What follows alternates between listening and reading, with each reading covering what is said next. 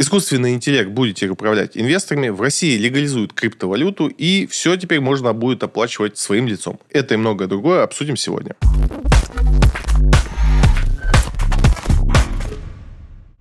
Nvidia стала первым производителем чипов стоимостью более 1 триллиона долларов. Там все на грани, они то стали, то не стали снова, но суть не в этом. Nvidia показала на отчете супер феноменальный рост. Конечно, он иррациональный. Может быть, таким и не должен быть, ну, что есть, то есть. Рост очень большой, и все это обосновывается только одним фактором, что мы нашли новую гонку, это искусственный интеллект. Чипы Nvidia у нас уже таким хайпом подвергались, это у нас в основном было связано с майнингом, и даже из-за этого были проблемы с тем, что видеокарты настолько быстро выкупались майнерами, что NVIDIA приходилось создавать видеокарты, которые для майнинга не подходят, чтобы что-то в рынок уходило. Все те, кто любил играть на своем компьютере, они сильно по этому поводу переживали, потому что цены улетали в космос. Потом, конечно, ситуация изменилась. У нас в основном э, майнили на видеокартах это эфир, и эфир перешел на другую систему майнинга. Теперь он на видеокартах не может майниться, и вроде как все поменялось. И на этих новостях NVIDIA сильно провалилась. Ну, как бы не то, чтобы они там прям держали держались на майнинге. В принципе, это хорошая, мощная компания, но нового какого-то притока глобального NVIDIA не видел, потому что по чипам тоже есть разные, разносторонне направленные такие прогнозы. С одной стороны, вроде как мы на пандемии увидели жесткую нехватку по чипам. Ну, там, конечно, был вопрос еще по сокращению производства, потому что просто заводы стояли на пандемии, вот все вот это. Но у нас были, если вы помните, и проблемы с тем, что машины не могли выходить с конвейера из-за нехватки чипов. Потом вроде все наладилось. Потом вроде начались проблемы с Taiwan Semiconductor, редактор, и это тоже давало поводы для NVIDIA. А потом все закончилось. У NVIDIA не было новых таких тем, для которых она могла бы показать какие-то кратные увеличения своей прибыли. И вот теперь у нас повальное увеличение искусственным э, интеллектом. И это опять драйвит, э, конечно, акции NVIDIA, потому что они будут первыми бенефициарами, кто получает максимальное удовольствие от этой всей истории. Насколько зацепится NVIDIA там надолго ли, но в любом случае приятно. У нас теперь 8 компаний публичных, которые стоят больше 1 триллиона долларов, и это, безусловно, приятно. Bloomberg обратил внимание на замедление ралли в акциях и компаний. В статье речь о том, что те компании, которые много заявили о том, что они внедряют всячески искусственный интеллект в свои какие-то технологические цепочки, в какие-то продукты, и вот это вот во все, естественно, получили супер хайп, и сейчас вроде как замедлились. История не то чтобы напоминает, практически копирует историю с метавселенными, но, конечно, Здесь есть принципиальное отличие. Я критик метавселенных и был с первого дня, как только там мета объявила свое направление в это, потому что всегда считал, что это недостаточно качественно продуманная идея для того, чтобы всерьез ее обсуждать. Собственно, мы в этом в итоге убедились. Там два года меня тыкали разными плохими словами, говорили, что я просто не способен понять будущее. Но время, конечно же, всех нас рассудило, и сейчас э, интерес к метавселенной полностью потерян, и кто-то потерял на этом больше, кто-то меньше, но на момент появления этой идеи это, конечно, супер супер давал драйв там тем акциям, которые в этом участвовали, и даже мета, она, конечно, там летела в космос. И все пытались на этот паровозик присесть. Надо вам, не надо, вы создавали метавселенную, садились в этот паровозик и чудесно ехали в свое светлое будущее. С искусственным интеллектом происходит ровно то же самое. Все, все объявили самым главным приоритетом для себя ИИ и модели на основе его. Даже мета переобулась в воздухе, и теперь она метавселенной больше не делает. Хотя называется, она даже свое название из-за этого поменяла. Ну, черт с ним. Даже они переобулись переобулись, и теперь только о ИИ все разговоры. Google на своей последней презентации уделил больше всего времени ИИ, и меньше всего проговорил про продукты. Вот такая истерия сейчас происходит по этому поводу. Но она, конечно, как мне кажется, избыточная.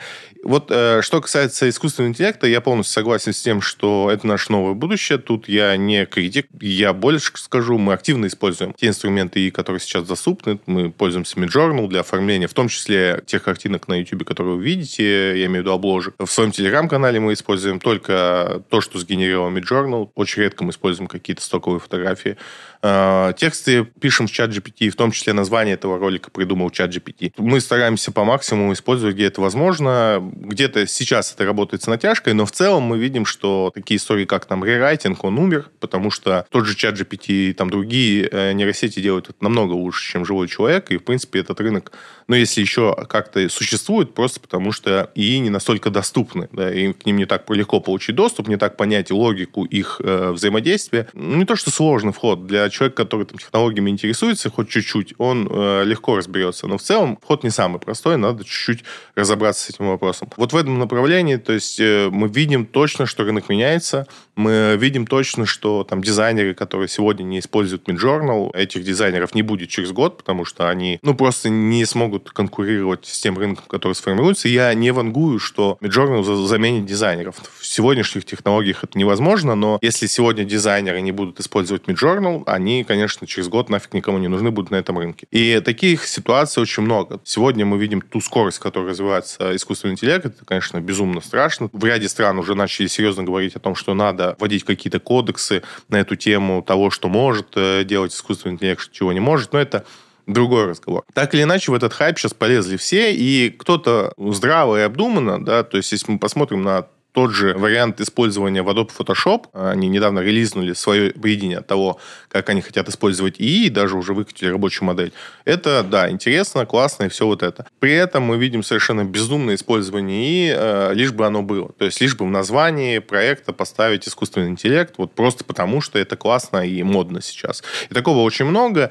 И, собственно, в статье говорится о том, что сейчас э, вся эта история надуется, а потом также быстро будет сдуваться. То есть любой хайп надувает эту историю, как это было было с метавселенными сейчас и в чем суть? Э, будьте аккуратны, и классная штука, наверняка она там через пару лет станет неотъемлемой частью нашей жизни, но это не то, что сможет там э, сделать X5 к цене какой-нибудь бумаги, у которой там ну, ничего кроме ИИ больше не существует. Поэтому будьте с этим аккуратней. Tesla Model Y стала самой продаваемой машиной в мире в первом квартале. Интересная новость, прежде всего тем, что впервые электрокар стал э, самой продаваемой машиной, обогнав таких стандартных лидеров типа Toyota, Toyota Camry. Безумно любопытно, но, в принципе, понятно, как это произошло. Тут никаких супер историй нету. То есть, во-первых, э, Tesla всегда пользовалась повышенным спросом, особенно в тех странах, где она классически представлена, это там Америка, Китай. И во многом э, из-за того, что их модель позволяет продавать быстро и много, у них нет э, в классическом понимании каких-то селлеров, то есть каких-то дилеров, и вот это все ты покупаешь в приложении, и тебе просто в какой-то момент привозят домой твою машину. И в целом надо было отладить только вопрос производства ну а дальше определиться с ценой. Тесла дорогая машина, даже по меркам Соединенных Штатов она все равно не стоит дешево. Но Илон Маск нашел два простых решения, и они не какие-то сверхъестественные, обычно он все-таки как-то удивляет. Тут все очень просто. Они понизили цену, и так субсидированные машины. Тесла субсидируется э, Соединенными Штатами в своем оригинальном виде. Если ее не субсидировать, она будет сильно дороже и совсем никому не интересна. Так вот, они сделали большие скидки по всему миру. Если мы говорим конкретно про Штаты, помимо того, что люди получили скидку, у вас есть еще там налоговый вычет, потому что вы покупаете электрокар, и в итоге это получилась дешевая машина. При всех равных, что она, в принципе, желанна, она еще и дешевая. Плюс, э, наконец-таки, Илон Маск согласился с тем, что нужен маркетинг, и он как-то может влиять на продажи что, естественно, тут же сработало. До этого Tesla никогда не тратила деньги на маркетинг в прямом виде. Все было достаточно твиттера Илона Маска и там гения Илона Маска для того, чтобы продавать это. Добавили маркетинга, добавили большие скидки, в итоге получили самую продаваемую модель. Насколько долго? Я не думаю, что долго они удержатся в этом формате, потому что скидки э, это классно, но надолго не работает, потому что маржинальность все-таки надо где-то брать, это так не сработает. Маркетинг это тоже классно, но его надо постоянно увеличивать для того, чтобы держать какой-то объем, поэтому не думаю, что Tesla Model Y задержится в лидерах продаж так надолго. В целом, конечно, такой прецедент интересный. Можно много поговорить о будущем электрокаров, но это отдельная тема, и я все еще думаю, что в этом будущем у Tesla, конечно, нету э, какого-то места для нее, потому что китайцы их догоняют очень быстро, уже сейчас сильно опережают, как на мой взгляд, пока они это делают для внутреннего рынка, но как только у них найдется желание и мощности вывести на мировой рынок со своими продуктами, я думаю, Теслу придется очень сильно подвинуться, и с этим уже ничего не поделать. Экономика Германии столкнулась с рецессией впервые с начала пандемии. Рецессия – это штука техническая, то есть экономика снижается два квартала подряд, это и обозначает рецессия, но в целом это симптом очень плохой, и для Германии не исключение. То есть ничего хорошего в Германии сейчас не происходит. По-разному люди оценивают, как это происходит и почему, но в целом мы имеем несколько фактов, которые уже обсуждаем год, и которые вот сейчас привели к рецессии. Производство в Германии сделали нерентабельным, а потом создали условия для того, чтобы это производство переехало. По тем данным, которые публикуют СМИ Германии, уехало порядка двух 2,5 тысяч производств, которыми Германия гордилась, на которых строилась ее экономика. Естественно, когда у тебя уезжает такое количество производств, тебе немножко грустно.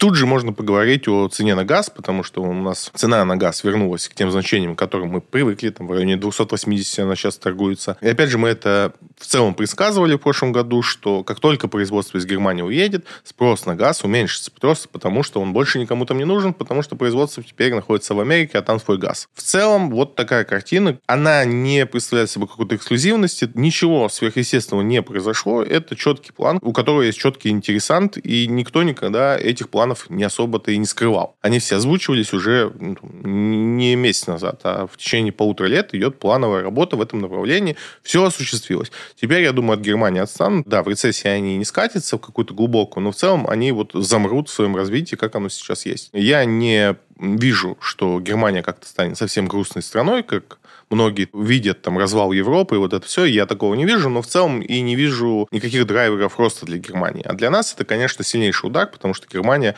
классически наш э, главный торговый партнер. И даже представив, что теперь там через 3-5 лет, когда мы все забудем о событиях, которые происходят сегодня, Германия не вернется к тем своим мощностям, которым обладала, и, соответственно, не будет с нами торговать в таком объеме, как торговала раньше. Это, безусловно, грустно и потеря для нас. То есть, если мы не найдем для себя новые рынки, ну, опять же, я не говорю, что мы их не найдем, но если не найдем, то, конечно, будет немножко печально. Будем надеяться, что Азия нас выручит, а вот какие планы у Германии, потому чтобы как-то вернуться вообще в жизнь теперь после этого, не очень понятно, потому что я думаю, что ее ждет судьба Японии. Все то, что хорошее в Германии когда-то было, и мы о ней знали, останется в прошлом, а в будущем будет такое немножко грустно.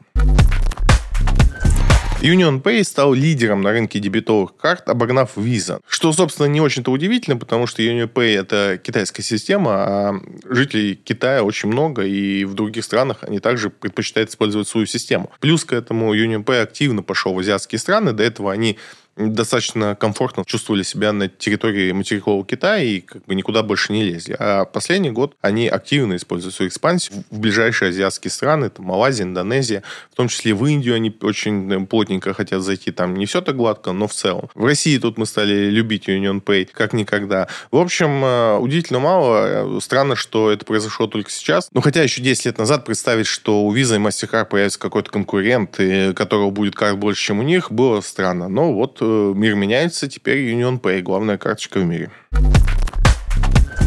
Bloomberg сообщил о рупиной ловушке для российских компаний в Индии. Тут э, история такая, что Индия сейчас основной покупатель наших нефтепродуктов, но история в том, что рассчитываемся мы в национальных валютах, и теперь у нас очень-очень-очень много рупий в индийских банках. И что с ними делать, не очень понятно, потому что столько рупий нам не нужно. Не думаю, что эта проблема такая сложная, как э, о ней пишет Bloomberg. Тут надо понимать, Bloomberg отрабатывает иностранную повестку, и, в принципе, любое событие, которое в мире происходит, и тем более, которое не происходило раньше, они подают только с одной плоскости, что смотрите, как плохо живет Россия. Поэтому надо на это делить. Я не к тому, что у нас тут все хорошо, а я к тому, что Bloomberg э, четко, понятно, какие политические взгляды преследует. Здраво посмотреть на ситуацию, то да, хорошего в ней мало. Зачем нам столько рупий еще и в индийских банках? С другой стороны, есть много вариантов того, как решить эту проблему, и видим, что, в принципе, никто особо ее не пытается решать. У меня есть идеи по этому поводу, расскажу чуть позже. Какие есть э, простые решения? Мы сейчас начинаем с Индии дружить не только там, тем, что продаем друг другу что-то, а в том числе тем, что инвестируем в проекты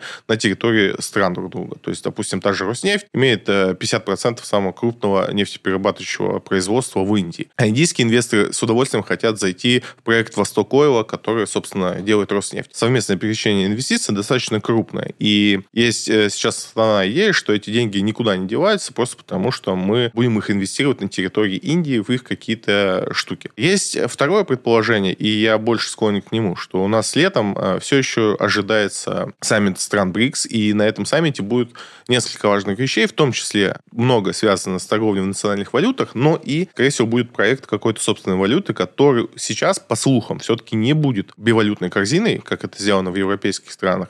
Ну, то есть, условно говоря, новая валюта будет привязана к какому-то физическому активу, либо золото, либо вообще к корзине металлов, что, конечно, дает э, ну, такой повод для небольшого большой радости, потому что если действительно получится сделать такую валюту, это будет достаточно интересная валюта с точки зрения резервной. И для нас, как России, страны, которая находится под максимальным количеством санкций, такая валюта сейчас ой, ой как нужна, тем более мы там часть ее создателей. И я думаю, что эти деньги в Индии, они сейчас останутся до саммита, чтобы, возможно, ими финансировать ликвидность новой валюты. Но посмотрим, что будет в итоге. В любом случае, не стоит относиться так вот прям сильным переживанием по этому поводу. Самый простой способ завести деньги обратно в Россию, те, которые сейчас находятся в Индии, это конвертация через юань. А, с Китаем у нас очень много торговли, и, в принципе, такой объем она спокойно переварит. Но, как я говорил, я думаю, что на эти деньги есть другие планы.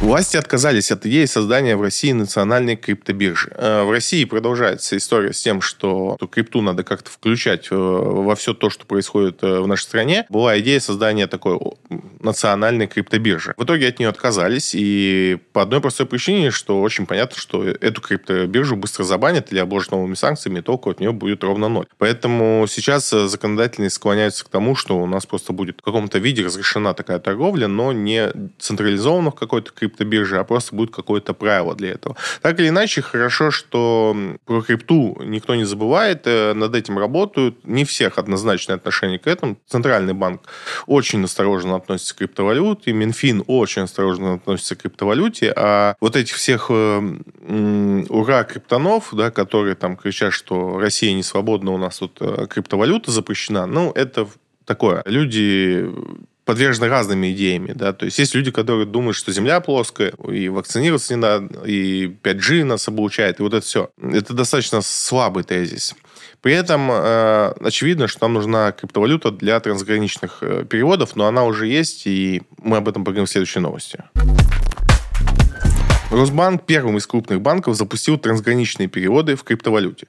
По сути, мы сегодня имеем э, возможность э, через банк платить в криптовалюте. Это безумно интересная новость. При всем том, что статус криптовалюты в России, опять же, никак не закреплен. Он очень подвешенный. Но провести платеж э, иностранному контрагенту в криптовалюте вы сегодня можете через Росбанк, что удивительно. Уже так делали менее крупные банки, мало кто рисковал с ними в такие игры играть, потому что, опять же, не до конца все понятно. И Росбанк достаточно крупный банк, ему можно доверять в такие транзакции по сути, приоткрываем такую дверь в мир криптовалюты и будущего.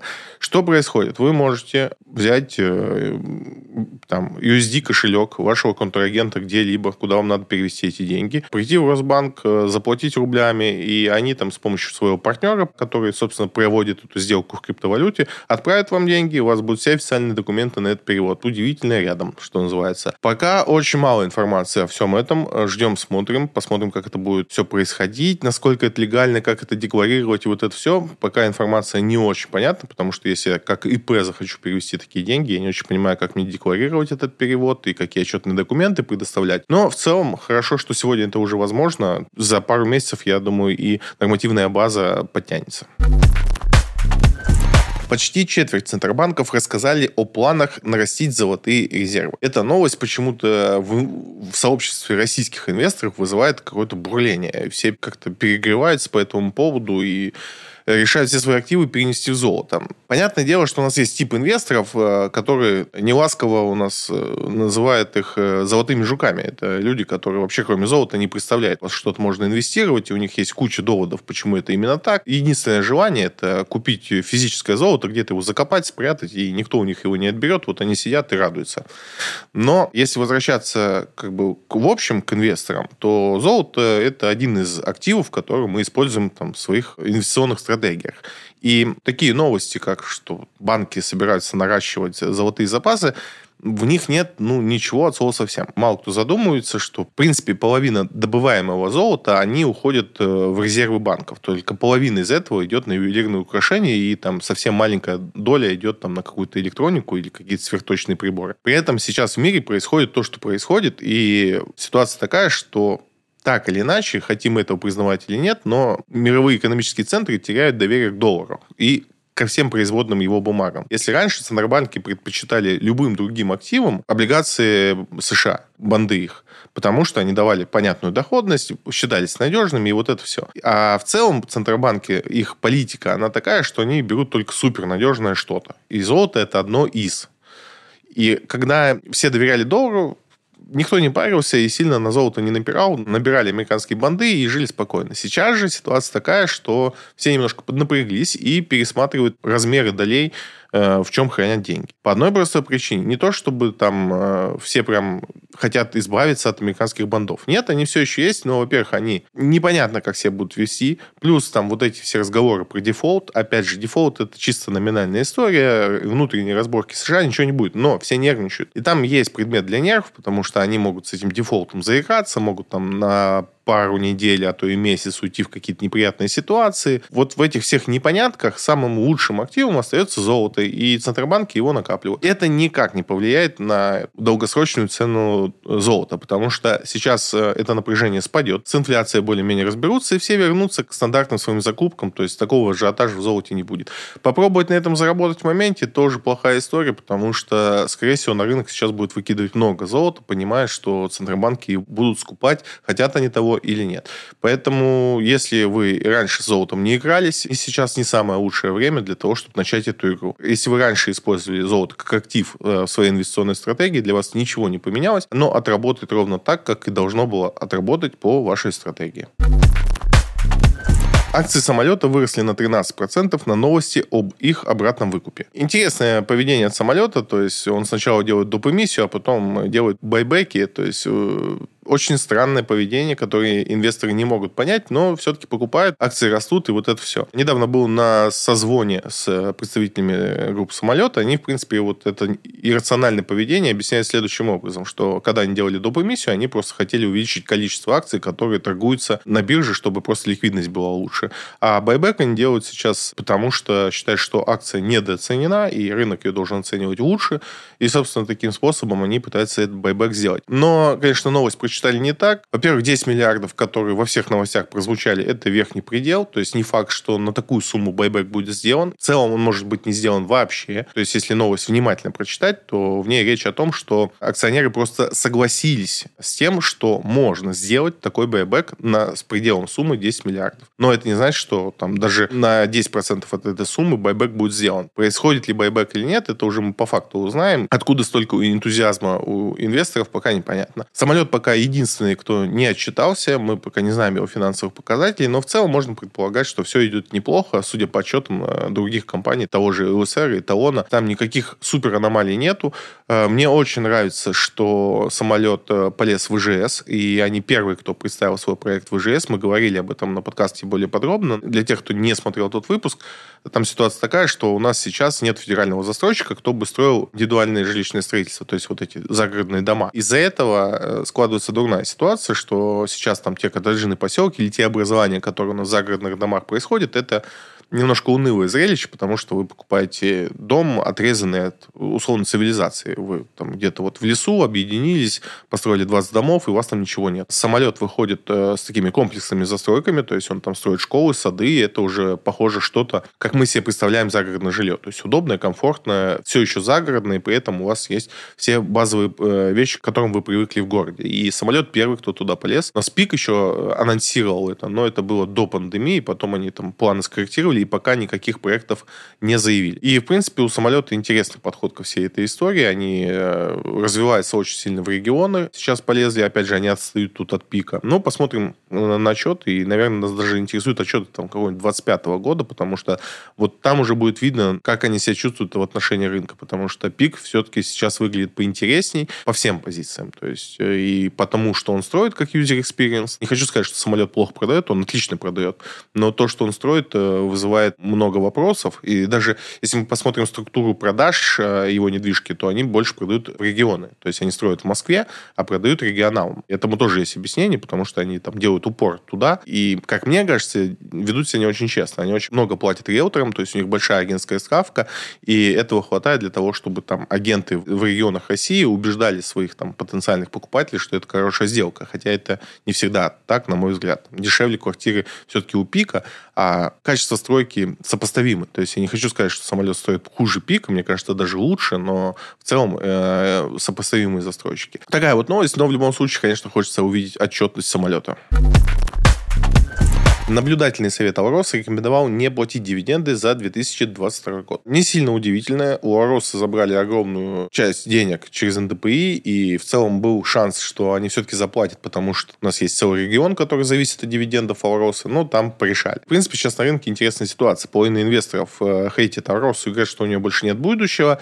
Половина говорит, что вот тот уникальный шанс, когда надо брать Алросу, потому что она скоро станет в два раза дороже. Я ни один лагерь не, не придерживаюсь повторюсь, э, но что мы знаем? Во-первых, Алроса решила все-таки восстанавливать трубку МИР. Это вкратце история такая. В 2017 году трубка МИР, трубка это где добываются алмазы, собственно, там произошла авария, и после этого она была заморожена и затоплена. Ну, затоплена из-за аварии, а заморожена, потому что невозможно было ничего добывать. По оценкам менеджмента на тот момент, для того, чтобы ее восстановить, надо было 120 миллиардов рублей, что как бы немало. И этот проект был пока отложен на дальнюю сторону. И сейчас вот его размораживают и уже объявили, что будут восстанавливать к 30 году. А к 35 году должны все алмазы закончиться. И не только лауросы, поэтому тут надо тоже в этом направлении немножко думать. Мир и раньше э, воспринимался как вот некое продолжение. Алмазы заканчиваются, они конечны, и новых месторождений нет. И мир очень большая трубка, там примерно на 4 года добычи в тех цифрах, которые Аурос сегодня добывает. Соответственно, инвесторы переживают, что очень много денег тратится будет на восстановление, но если мы говорим о срок, восстановление трубки трубки это 7 лет, и если разделить на 7 лет эти деньги, и они будут планомерно туда тратиться, то, в принципе, эта сумма небольшая. Если мы говорим на размере дивидендов, которые платит Арос, то это примерно 2 рубля с дивидендов в год, не так уж и много. А Рос способна уже в следующем году заплатить там 10 рублей. К сегодняшним ценам акций это там почти 15%. Ситуация такая, что право и те, и те, как мне кажется, тут надо сейчас немножко подождать э, конца года и посмотреть, что будет. Во-первых, не до конца понятно, как Рос теперь э, вообще реализует свою продукцию, это первое. А второе, не очень понятно, какая сейчас цена на, на продукцию. Мы видим отчет Дебирс, конкурента Ауросы. Там как бы одни цифры. То, что декларируется само Ауросы, совсем другие цифры. Что происходит в действительности, может быть, и правда есть какой-то супер дисконт к нашим алмазам, не очень понятно. Поэтому я бы подождал. До конца года, я думаю, цена на акции Ауроса не сильно изменится, потому что сейчас у нас, конечно, драйвят в основном цену. Это дивиденды, и дивидендов мы в этом году уже не увидим. Соответственно, до конца года не думаю, что сильно рост поменяется. Она отстает от всего рынка, и да, возможно, если мы получим пачку хороших новостей по ней, она начнет свой рост раньше, но в целом я думаю, что до декабря время есть требования к взносу по ипотеке выросли, чем это грозит покупателям жилья. Тут у нас наконец случилось 1 июня, и все начали читать внимательно, что же там Центробанк написал, когда говорил о поднятии минимальной ставки при ипотеке. Столько разных мнений по этому поводу я услышал и увидел, что даже немножко в панике, потому что одно и то же, а там всего два предложения, люди прочитали как угодно, только не так, как это должно было быть прочитано. Что мы по факту имеем? Не читайте все, что сейчас пишут по этому поводу и снимают ролики, особенно люди, которые занимаются занимается недвижимостью, вообще рассказывают какие-то страсти. Они вообще, мне кажется, не понимают, что происходит. Вся ситуация, которая сейчас происходит, она заключается только в одном. Центробанк хочет застраховаться от всяких хитрых ипотек. Там, со всякими низкими взносами, с 0,1%. И все это касается исключительно банков. То есть вас это не касается никак. Центробанк заставляет банки иметь больше э, резервов, денег, как страховку за вот эти вот все кредиты, которые там ниже их рекомендаций. То есть, когда взнос ниже 20% или там ставка какая-то там ниже 7,7, и вот эти вот все какие-то непонятные заманухи. Что для вас, как человек, который хочет взять ипотеку, поменялось? Немного выросла ставка, и не у всех. Когда мы разговаривали с самолетом, они нам сказали, что ставку изменил по факту только Тинькофф банк из крупников, то есть Сбер, ВТБ, все там, вот с кем работает самолет, никто ставку не поменял, только Тиньков поменял. Есть еще ряд банков пониже, кто немножко увеличил ставку, с которой вы возьмете ипотеку. Это увеличение на 0,2 процентных пункта, то есть там немного. Но оно может быть стать больше, если у вас ипотека меньше, чем 20% первый взнос, или там какая-то, опять же, хитрая, но это не критическое увеличение.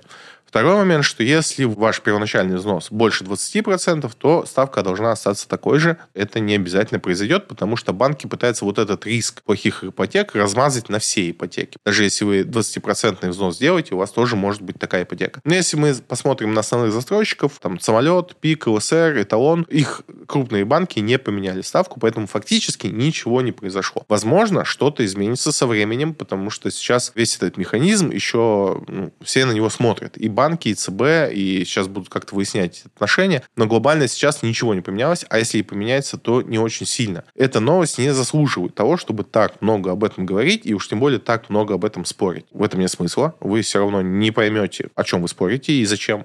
А второе, что если вы э, недвижимость берете как инвестиционную, то вам, в принципе, ругаться или переживать по поводу, какая ставка, нет смысла. Вам надо подавать документы на ипотеку и смотреть ту ставку, которую вам дал. А если вы разумный инвестор, то вы подаете заявки сразу в несколько банков и смотрите, кто дал самую интересную ставку или самые интересные условия. И, скорее всего, если вы подадите их в 5, то где-то какой-то банк вам даст на прежних условиях без каких-либо добавок. Поэтому глобально для инвесторов э, в недвижимость ничего не поменялось из-за этой новости. Аналитики назвали мегаполисы с наибольшим снижением цен на новостройки. Новость на уважаемом издании, но я с ней категорически не согласен, потому что фактически цена на новостройки не поменялась, а частями даже увеличилась. Я внимательно слежу за рынком недвижимости, и мы из выпуска в выпуска про это говорим. Что у меня есть вам рассказать? Ситуация с ликвидными объектами, то есть с хорошими объектами, вообще никак не стремится к уменьшению цены. Она, наоборот, растет. У нас есть прям квартиры-маркеры, по которым мы смотрим э, этот момент. Хорошие объекты объекты, где бы хотелось купить инвестиционную недвижимость. Ничего там не уменьшается, все только дорожает. Не сильно, но дорожает. Возьмем э, объекты, которые я считаю не очень ликвидны с точки зрения инвестиций. Они вообще не пригодны, но они хорошие с точки зрения того, что вы там живете. Те же почти все объекты самолета относятся к этому типу. Нет снижения по объектам самолет в Москве. Я говорю про Москву, потому что в регионах не владею информацией, может быть, там действительно есть снижение. Но если мы посмотрим любые графики того же там Дома РФ, который публикует, где там он указывает среднюю цену сделок, да, по квадратному метру, там действительно мы видим снижение. И у всех тогда вопрос, а как же Дом РФ видит снижение? А ты, Александр, снижения этого не видишь. Объясняю. Снижение произошло по одной простой причине, потому что у нас уходят массово все вот эти 0,1 ставки. А что такое 0,1 ставка? Это когда квартира, которая стоила 10 миллионов, вам продается за 14, ну, условно. И при этом э, квадратный метр теперь стоит у вас не 250, а 360. И именно эта сумма регистрировалась э, Дом РФ как э, сумма, по которой прошла сделка. Сейчас у нас таких кредитов становится все меньше, и, соответственно, цена за квадратный метр по сделке стремительно уменьшается но это не имеет отношения к тому, что цены на недвижимость упали. И я не понимаю, зачем люди спекулируют этой информацией. Чего вы хотите добиться? Это неправда. То есть, если вы хотите таким образом стимулировать рынок покупок, меня как инвестора, там, обратить внимание на рынок недвижимости. Я обратил. Мы посмотрели. Ничего не поменялось. Посмотрите цены на аренды, которые сейчас происходят в Москве. Вот там есть снижение я вижу объекты, которые в два раза подешевели по э, аренде квартиры. Вот это снижение. А по покупке э, цене квадратного метра я не вижу снижения от слова совсем. И не только по какому-то одному объекту, а в целом по объектам. Целые компании говорят, что мы не снижаем ничего. Самолет, огромный застройщик. Он говорит, мы не снижаем цены. ЛСР не снижает цены. ПИК поднимает цены. Где снижение вы увидели-то? Поэтому еще раз это не значит, что квартиры не будут понижаться в цене. Мы ожидаем, что летом они должны иметь самую низкую свою стоимость, с осени начать расти. То есть, в принципе, я как инвестор там, в недвижимость ищу сейчас объекты, которыми слежу, чтобы э, летом их купить. Пока ничего не происходит. И в целом я не думаю, что снижение будет каким-то заметным. Там, я не жду 8-10%, 5%, 3% мне будет достаточно для того, чтобы войти в сделку. Где все находят снижение и особенно динамику снижения, я не знаю. Но если найдете, сообщите мне, я с удовольствием там куплю. В России станет доступна оплата покупок по биометрии, то есть лицом. И, по сути, классная история. А, не знаю, пробовали ли вы, но э, эта штука работает в московском метро уже достаточно давно. Я был там один из первых, кто с удовольствием ее подключил и пользовался. У меня нету страха по поводу, что все мои личные данные украдут. Я отчасти занимаюсь много кибербезопасностью, и в целом могу вам сказать, что все, что вы когда-либо отправили в интернете, можно украсть, если это кому-то надо. Поэтому вообще не парюсь по этому поводу. Мне особо нечего скрывать. Не то, чтобы я прям такой человек без тайн. Если у меня есть тайны, я об этом этом интернете стараюсь не распространяться.